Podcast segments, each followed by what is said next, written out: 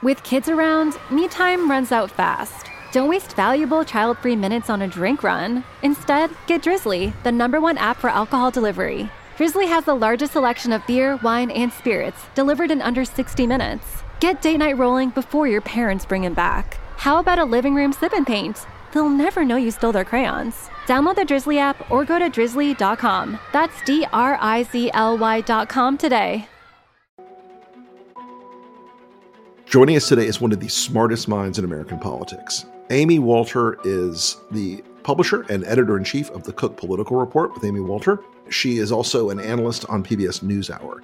She has a deeper, more granular understanding of campaigns and elections in this country than almost any human being I know. I've known Amy for a long time. We have been through a few election cycles together over the years. I am so glad she's joined us today. We're going to talk a little bit about 2022 and a lot about 2024 and what's ahead. There was also maintained what was called an enemies list. Democrats want Republicans dead. I could stand in the middle of Fifth Avenue and shoot somebody. The women with the least likelihood of getting pregnant are the ones most worried about having abortions. On January 6th of 2021, you had tens of thousands of people peacefully protesting you're the president of the United States. You can declassify just by saying um, it's declassified. It's not a right wing conspiracy theory. It's not QAnon. It's real. I'm Rick Wilson, and this is the enemies list.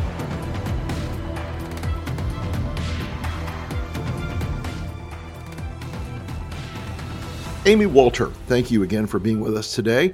I wanted to talk to you first about you know uh, uh one more one last postmortem on 2022, uh, the lack of a big red wave this year. I-, I wanted to ask you because I know you observe these things closer than almost anybody else out there. In your eyes, was it candidate quality, message quality, or or both? It was a combination, I think, of a number of things, Rick. There's no doubt that candidate quality mattered. It always matters. I think mm-hmm. the following things mattered the most, especially when it comes to the Senate. The kinds of seats that were up in 2022, the fact that Democrats, yes, they were on defense, but on defense in blue states versus what we'll see next cycle, which is defense in red states, right? West Virginia, Ohio. Um, right. So I think that helped absolutely. The second, there's no doubt that the issue of abortion, the Dobbs decision itself, was a, a generator of enthusiasm among Democratic leaning mm-hmm. voters. I think Trump continuing to be on the scene also helped to motivate voters, maybe different voters than were showing mm-hmm. up uh, for uh, the Dobbs decision. Some of them were similar. I think that was certainly helpful for Democrats. Um, and finally, I do think that some of the messages did matter. You know, I, I was talking to folks during the campaign, especially uh, some Democrats who said, look, you know, once the summer hit, summer of 2022 hit, and we had stuff to talk about, it really did make a difference, right? It was, instead of it being all about Democrats in disarray, what is Joe Manchin doing? We're not getting BBB, right? Uh, Sinema, right, Sinema. What are we doing? With the filibuster, it's a disaster. You get like boom, boom, boom. It went guns, chips, infrastructure, and um, and then finally the pared back BBB on on inflation mm-hmm. and the Inflation Reduction Act. And so Democrats actually had a message. So I think you're right. Whereas Republicans' message was driven, and this makes sense when you're the out party, it's driven entirely by antipathy to the sitting president. That usually sure. is successful enough. But mm-hmm, mm-hmm. um, mm-hmm. even though Biden was unpopular, um, Republicans didn't have much more to say other than we don't like Biden. And voters who pretty much agreed, they thought he's not doing that great of a job. We don't feel great about the economy, but we're not hearing anything from Republicans that makes us feel better. And at the end of the day, you put all of those things together, and I think what should have been a referendum, especially on an unpopular president in a time where people are feeling unhappy with the status quo, the change candidates and the change message was actually scarier to swing voters than the status quo they are disappointed in. And that's yeah. So that's but but again, I do think the map mattered a lot. And look, Rick, you, you know, we've been through now God, it feels like a million elections together. But um they uh, they're getting the days when we would think about landslides, right? Where one party mm. is mm. Do, you know winning elections 55% or seeing, you know, all of these races surprise us at the end. The thing, since 2018, there haven't been any races at the congressional level that have been surprising. You know, you have maybe one sneak up on you, like Lauren sure, Boebert, for sure. example. But, right. you know, in the pre, the days of, um, you know, sort of pre Obama or 20, I guess maybe 2010 uh, was the last election mm-hmm. like this, where you really could see one party picking up seats in really deep red or blue territory, places they shouldn't win. They're not right. winning anymore because we're just pretty, we're pretty sorted out. Well, the redistricting, I think, at, at the congressional level, obviously, I mean, that has that has done two things. It's made it it's you know reduced the number of competitive seats to a handful, and and it's turned all the incentive structures of being, you know, out further towards the edges of the parties. You know, have pushed those incentive structures, so you will get all like increasingly MAGA candidates in red states that redistrict harder and they cut the seats, you know, into finer and finer, you know, levels of, of, of intensity. Yeah, you know, I think redistricting had is definitely a factor in this. The kinds of mm-hmm. people who run in primaries, the kinds of people who show up in primaries. What's been interesting, and we'll we'll get a pretty good sense of this in these next uh, elections, but it it has been the case that it is uh, Republican primaries that tend to be tougher for the quote unquote more moderate candidate to get through than on the Democratic side, right? right? right. Uh, and it's an, a really I, I interesting. That, that's yeah. historically, hasn't it? Yeah, yeah, like I think about um, who were some of the, the. If you think about the the successes of 2018 for Democrats, they had mm-hmm. all of that success in part because they got the more centrist candidate through the primary. That's who right. made it, right? Not the right. one. And so you can win in swing suburban areas with the centrist candidate. Now, Republicans, as we saw some of the races that they, uh, not just on the Senate side, we know that story there, but on the House side, now some of their centrist candidates didn't win. So to be fair, there was a lot right. going on. But, right, they lost a seat in Washington State, Jaime Herrera Beutler, one of the votes against Donald Trump as a, on an impeachment, she mm-hmm. would have mm-hmm. easily won re-election. Sure. She loses to sure. a I mean, ultra MAGA type. Joe Kent, yeah. who was who, who, who is the ultra magas look at Joe Kent and say, "Oh, dial it back." you know? right, even that. He's pretty. He's pretty far right. out there. You know, a- Andrew Breitbart famously once said that politics was downstream of culture. Mm. I, I, think in some ways redistricting is downstream of culture too, because the the Republican political culture the people that show up now, you know, even the, even in these seats that weren't redistricted all in, into the furthest edges of the red, I think a lot of those seats, that the political culture of Republican primary voters has become something that people have understudied a little mm-hmm. bit. I don't think they've really mm-hmm. focused on just how, just what those people in that in that space believe. I used to know what you know, in the before times, I used to know what a Republican primary voter was going to look like. She was going to be 65 years old. She was going to be a, a country club ish conservative. She was going to uh, definitely love that that Ronald Reagan fella. It wasn't going to be driven by the conspiracy stuff as much as it seems to be now, because a lot of these people seem to be almost engaging in like performance art in their primaries uh, there's it's harder now, isn't it, to to swing back the old the old swing back to the center is much harder to pull off in this day and age. It's getting harder to do. Mm-hmm. Yeah, it gets harder to swing back to the middle if if one you've tacked so far off in the primary that it, it, it then you look even more disingenuous as you try to tack back. Some of it is the folks are doing it to be performative. Some of it is they believe Sure. it. So Oh, then yeah. you get to a question of right, um, which is worse, being hypocritical or performative, or actually believing it um, for for some of those swing voters. And I do think you're right that eh, the the bigger challenge is the fact that we have these. Um, you know, winner take all primaries. Right. So it doesn't matter if you win in a crowded race with 32% or 52%. You still get the nomination. And that's where, um, you know, these top two primaries, or eh, if we really want to, if we talk about making substantive change to the way we choose members Mhm, of Congress, top two primary, ranked choice Yeah. voting, those sorts of things, it's not going to solve it. It's not a silver bullet. No. All the things you mentioned, Rick, are, are still going to be there. Gerrymandering is going to be there. The kinds of people who show up and vote in primaries, people who are engaged in politics, all of that, you can't change that overnight. But if you make this the incentive system different, that could have at least a, a, a moderating impact. Support for Rick Wilson's The Enemies List comes from Odoo. If you feel like you're wasting time and money with your current business software, or just want to know what you could be missing, then you need to join the millions of other users who switched to Odoo. Odoo is the affordable, all in one management software with a library of fully integrated business applications that help you get more done in less time for a fraction of the price. To learn more, visit odoo.com slash Wilson. That's O-D-O-O dot com slash Wilson. Odoo.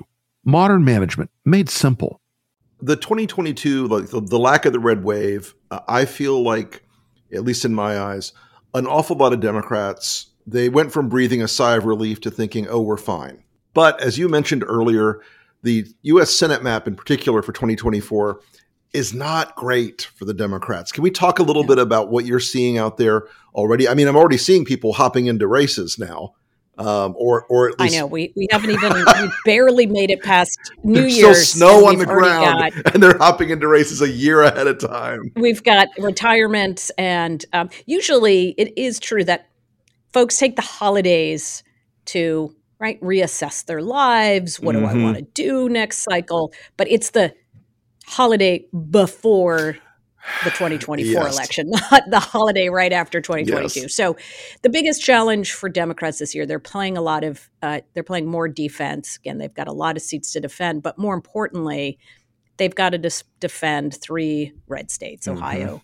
Montana, and West Virginia, and then some purplish states, purplish blue and purplish red. So Wisconsin again, Arizona again, but with a different Right. candidate. Uh, Kyrsten Sinema now is an independent, so that's kind of messy. Um, and a Michigan, which is um, now an open seat with Debbie Yep. Stabenow announcing she's retiring.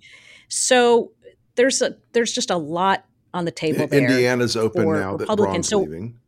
Not Indiana's that, open not that now. Got going to be a, you know, hotly No. contested seat, but But this goes to that point. Remember, Indiana was open in 2012. Nobody would have said early True. in 2012, oh, that's a great pickup opportunity. Republicans made it a Yep. pickup opportunity by nominating someone that was so far out of the mainstream. And yet, I don't think you. Th- this is where the candidate quality thing, we have to put some parameters on it. It matters, except in places it doesn't matter. Yep. JD Vance was not a good candidate, did not It's a run a, red good state. campaign. It's a red state. Um, Tiffany Smiley in Washington State, good candidate, ran a good campaign, still got blown out. Mhm. Um, so, candidate, the, the the candidate piece is is part of it. I think that the biggest questions right now are one, who else is going to retire? What is, for example, Joe Manchin going to do? Is he going to stick around? Is Jon Tester going to stick around in Montana? Uh, Sherrod Brown says he's running Mhm. again in Ohio. That's helpful. The next question is Did Republicans learn the lesson from the last primary and they're going to actually do more to nominate or to help uh, steer the right candidates through the primaries? Um, we will see how active Donald Trump decides to be. He's got other things on his mind right now yep. besides Senate candidates. He's got his own campaign to worry about. So, how much does he dive into this? And then, where um, you know, what are we what are we talking about as we get deeper into this year? Um, are we talking about debt ceiling?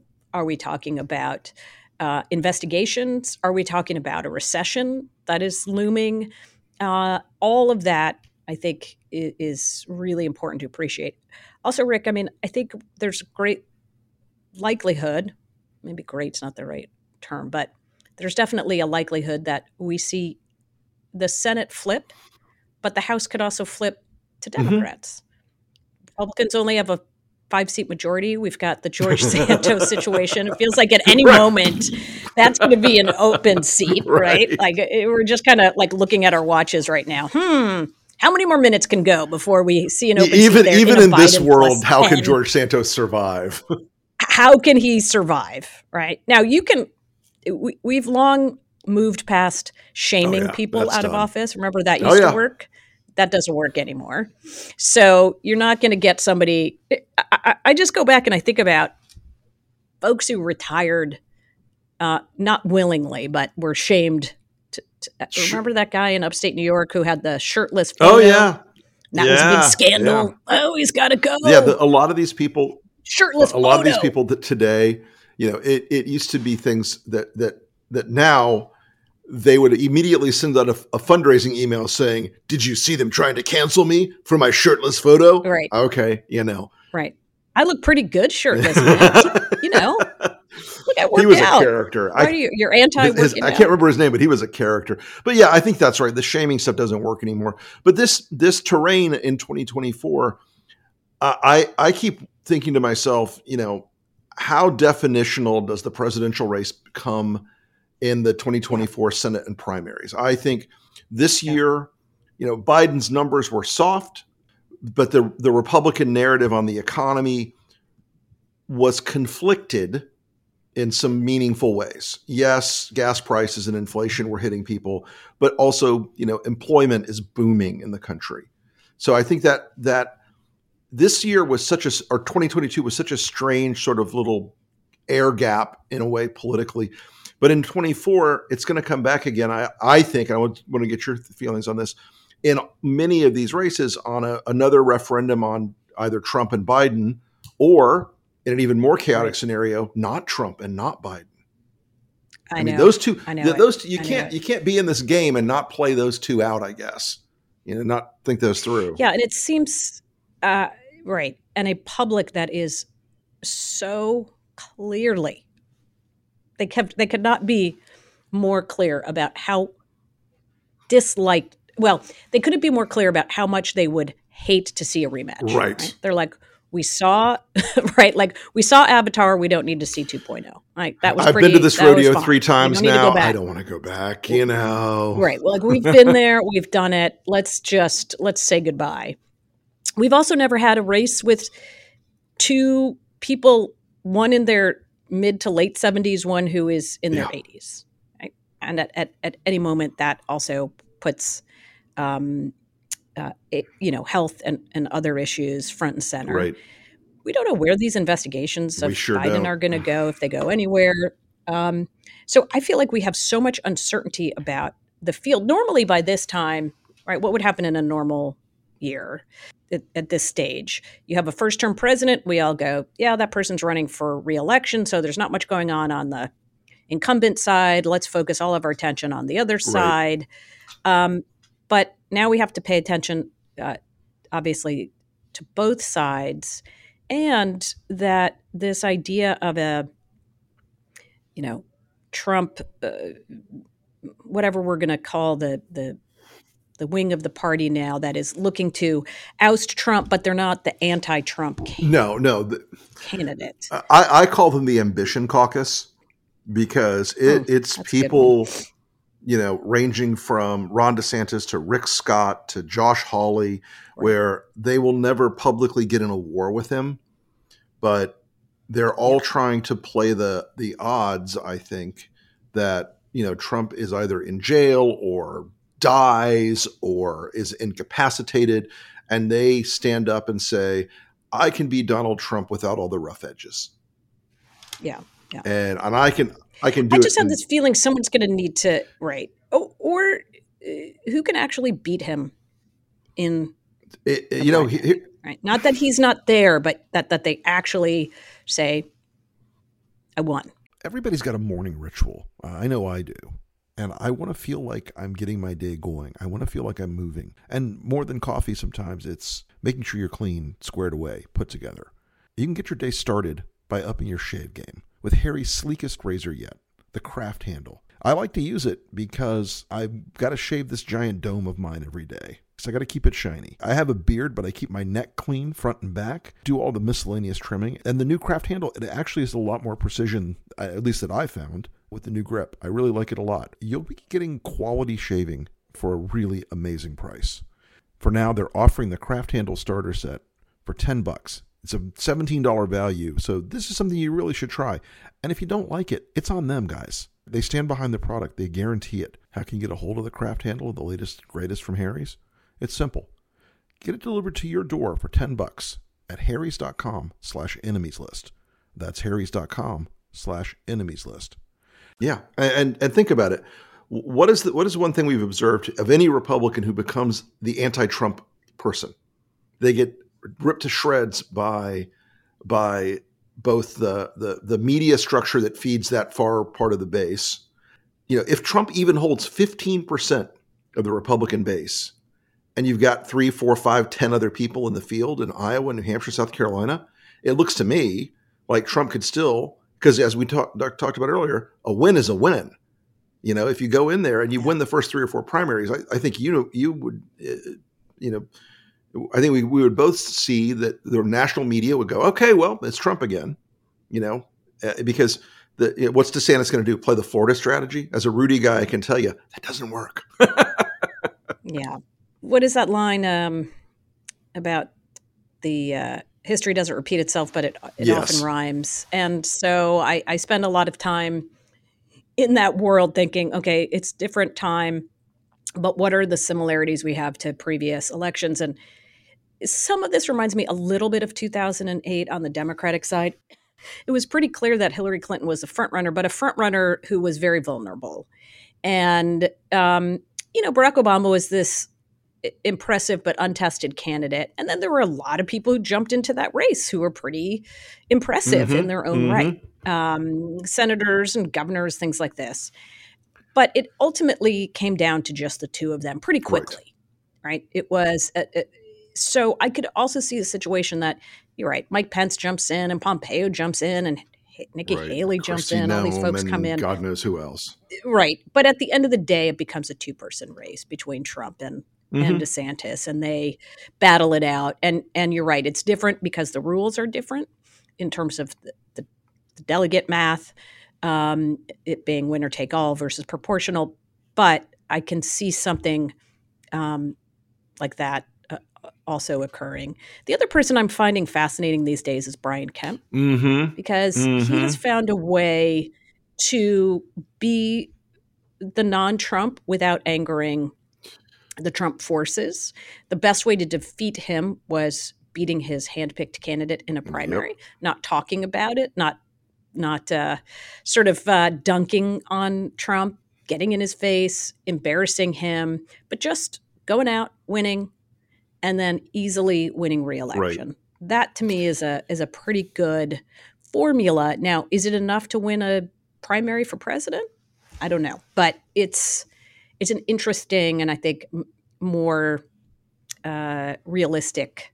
If you're talking about winning a general election, he has a that is a much more realistic kind of um, pathway, which is don't try to be even Trumpier than Trump but just keep your center, mm-hmm. right? Here's who I am. To your point, these are my conservative credentials.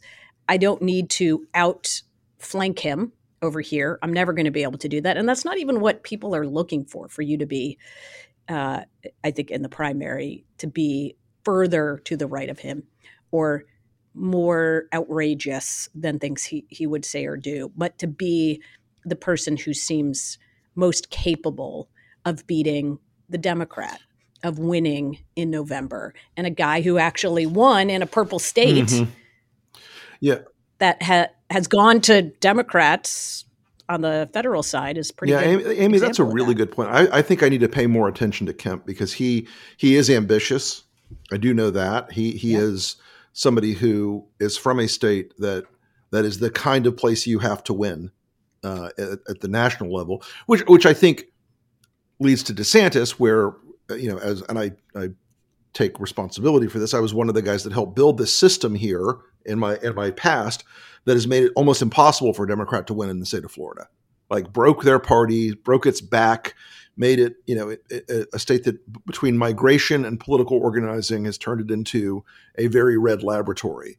And I almost think DeSantis is playing too heavily into that that far right uh, anti woke thing, all this other stuff. You know, Rick, I totally, I, I am, I, I, am totally with you on this point because if you listen to DeSantis's inaugural mm-hmm. speech, mm-hmm. which was in many ways a kickoff sure, sure. to the presidential, um, it is.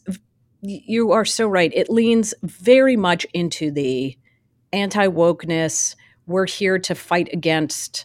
He doesn't say the you know the Marxists who are coming for us. But it's it's definitely a a call to arms to Red America. Uh, this is where we go if you want to fight, fight, fight against the forces on the left that are trying to sort of rewrite America's uh, core values, mm-hmm. which in a Republican primary or in a state like Florida can work. But right. as a candidate for a, president who's going to need to win Arizona, Georgia, Pennsylvania, right? yes, you, running just as a culture warrior is not is not going to be the, the, enough. Now, you know, Florida has a good economic sure. story to tell, but t- telling it in a way, again, I just listening to Brian Kemp, watching what he's doing, he's not running. He's not a moderate. No, let's God, be really no. clear. He's God, a no. conservative, sure, Republican. But what is he leaning into? Look at us, Georgia. We're the electric battery capital of of the mm-hmm. world. We're bringing all this we're money. Building cars in Georgia more than we're going to build more cars in Georgia in That's ten right. years than Michigan. You know, all this crazy stuff. Right. All this stuff, which is that's what I, I think having this vision I, I think this gets undersold sometimes the importance of having an aspirational vision. Mm-hmm. As a candidate for president is really important. And even in, in 2016, if you remember, yes, we, the Muslim ban and the rapists coming across the border, but the final ad that Donald Trump put out it. at the end mm-hmm. of that campaign was incredibly aspirational. It was very much of a Ronald Reagan, mm-hmm. It's Morning in America again. And I think um, you know, the idea that we're going to win just by calling uh, Joe Biden a doddering fool right. and, um, uh, you know, the Hunter Biden scandal Wokeism. and um, woke corporations, right? Wokeism. I, I just think that's missing where a, a lot of voters, voters who determine the election sit, which is I'm not paying any attention to this. It's sort of like the amount of attention I'm paying right now to playoff football. I know it's happening. right. I understand there are teams right the now. sport ball I teams are all lost. playing. The sport ball team. I know who Tom Brady is, and he lost. That's what I know. But like, I'm not going to pay attention right. to that. I just want, right? I'm going to pay attention as we get closer to the Super Bowl. So, so that's who these voters are too. They're not keeping score. Is the red team up? Is the blue team up? Did the blue team fumble? Did the red team, you know, miss a extra point. Right. um, they're paying attention to what is it, right? Who's going to do something for us, right? Who's going to kind of take us out? Just in listening to focus groups at the end of 2022, mm-hmm.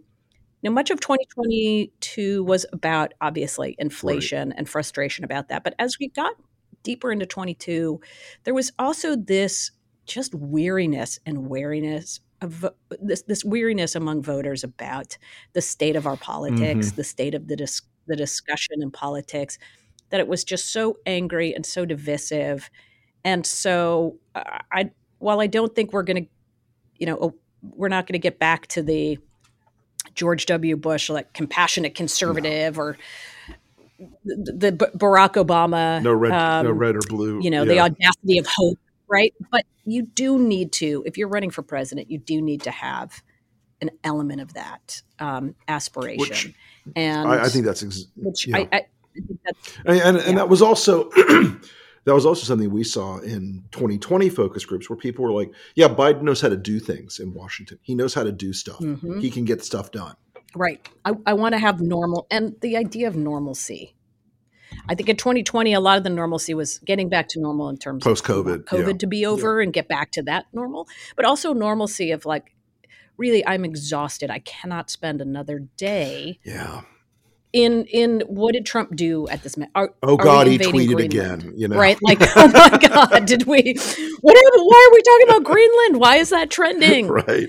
Uh, so we want to go back to just can we just like chill out and just do normal things? What happened to that? Yeah, it, it's um, so true. the other piece of the, the that we learned, gosh, it's been quite some time too. This idea about the economy, it's the economy stupid, and I think if we have learned anything in these past few years, it's that it matters, but it does not have the same weight it once right. did. Um, and in 2012, you probably remember this very well, Rick, that you know the the message from the Romney team was it's going to be a pretty easy campaign. People mm-hmm. are upset that the economy is not recovered. You look at the approval ratings of Obama, especially in handling the economy, they're underwater. Yep. Um, right direction, wrong track isn't terrible, right? It's much more wrong track than yep. right. And uh, we just run an economy focused message. Well, voters said, well, it's true. I, I don't think Obama's doing great on the economy, but I don't trust this um, hedge fund, right? Right. Uh, zillionaire who is underground car right, garage, literally killing dog people. on the roof, all the right. all the all the cliches, dog on the roof, guy. all the cliches. But but right. but you know, there's a thing about cliches is that they're easy to believe. Right they're easy to believe and that what you would hear from voters in these focus groups was yeah maybe obama's a little over his head here but i i, I kind of like him right? There what it wasn't a personal animosity. It was like you know he did get dealt a pretty crappy deck you know yeah, with the war 2000 and, and everything else sure. right? It wasn't really his fault and um and and then we go to 2018 where voters are saying, "Yeah, I think Trump's doing a great job on the economy," and then you'd say, "Well, you're going to vote for him?" no, I'm not going to vote for him. Right? No, he's crazy. Yeah, he's crazy, right? he's crazy, but he's doing a good job. And then in this one, right? Do you think do you think the economy's doing well? Absolutely not. Do you think that Biden's doing a good job? No. No. Oh, so you're going to vote for the Republican? Right. No, they're fucking crazy. right. So we kind of keep going back to this uh, where the economy should have been a factor in Republicans' benefit. Right. 2012, 2018. 2020 was a weird, right? Well, yeah. Just, that, that's COVID, et cetera. 2022, and yet Republicans are unable to capitalize in large part because their candidates are seen as out of touch on other things. Right. right? right. And now so the idea that well the economy in and of itself is going to be the determining factor to help republicans if if indeed right we hit 24 and there's a global recession or whatever. home prices um, collapse again like 08 exactly. You know, there's a lot of yeah exactly. i mean and and you know as much as as much as guys like me who worked very hard in 2010 to make you know that that sweep possible you know if if we had not had 2008 we would not have had 2010. And no, no amount of Tea Party posturing was going to win if the economy hadn't gone into the into the, a spiral uh, two years before. So that I, I think that's right. I think you're you're right that, that, the old factors of it's the economy stupid. You know, it still plays, but it doesn't play at that at that very high level it once did. And but you know, if it is a global recession, yeah, it's not that it doesn't right. matter, right? It obviously matters, and it sets the it, it sets the tone and the table. But just in there are other factors here, and of course, our polarization, right? Because extraordinary. You know, back in 1998, Bill Clinton's getting impeached. People say, I don't think of him in a particularly good way right. as a person, right? favor. I'm very unfavorable as a person, but he has a 60 plus percent job approval Mhm. rating. Because they're like, yeah, I don't like what he did. He's pretty good at this president thing. The economy's doing Yeah. well, right? He still did, did pretty well in this president thing, and the economy's doing well. And I, I just invested in something called Pets.com. the internet's taken off. I'm going to be a billionaire. remember, we were all. I remember be those days. Pets.com. Oh yeah. Everybody's just put your own internet. www. dot. Yeah, Right? uh, the, the irrational gonna be great. enthusiasms of the day, you know? It was. It was. We were at that like right at that peak, 98, 99. Everything was going to be amazing, right? We were turning into the corner into the 21st century, and it was going to be And- awesome. And yet somehow time just keeps the Some- future just never quite gets that future never quite gets here. But you know, Yeah. And we're still not driving in jets you know, god cars. damn it. if if Elon it. Musk was I was wanting to really do something, now. flying Tesla, that would have solved all these problems That's and we wouldn't I'm have had this Twitter issue. So, well, Amy, thank you so so much for joining us Yeah, today. was I really appreciate it. We'd love to have you back as the as the election starts to heat up because now the things we would have been doing in January of next year, we're doing in January of this year. So, Oh my gosh, I know it. I know it. Amy, again, thank you for your wisdom. Rick. I look forward to Take seeing you again soon, my friend.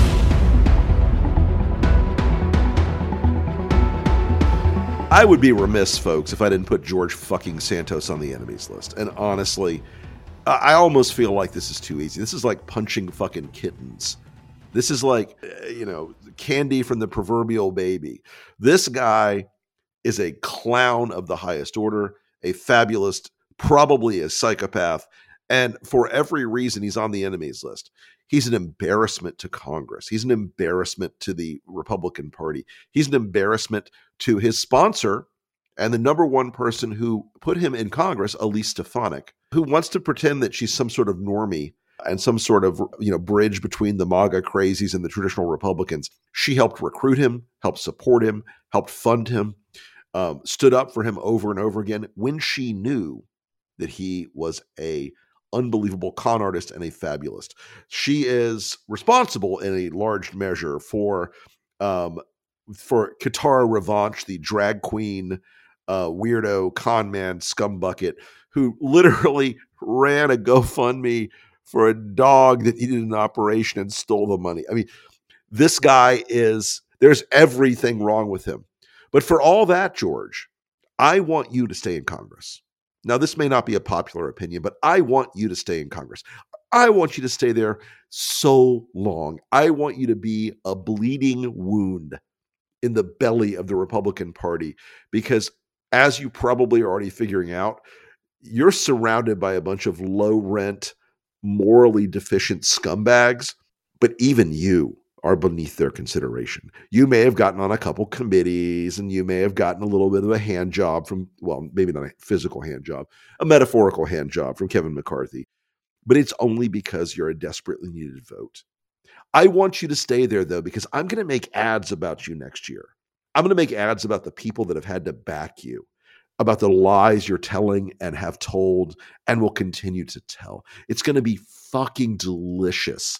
You are going to be an amazing, amazing foil for so much attack ad fodder. It's it's it's it, it, it's incomprehensible to you because while you're a good liar and you're kind of crafty about that, you really don't know what's coming. It's going to be glorious. Now, George Santos, you were on this week's enemies list, and I would tell you to get your shit together, but I think it's too late for that.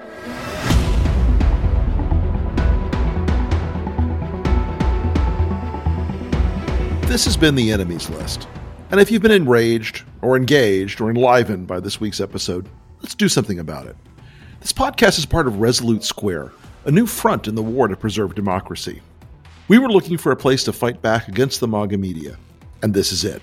In addition to this podcast and many others, each week, Resolute Square members will sit down with me and other founders for an intimate meeting of the minds, talking about what's really going on behind the curtain of American politics and analyzing the minds and the motivations of the people that are shaping this country's future, good and bad, along with exclusive analysis and insight from our newsletters, which are anything but conventional wisdom. And yes, we'll also have merch to make the MAGA heads in your life furious, and more.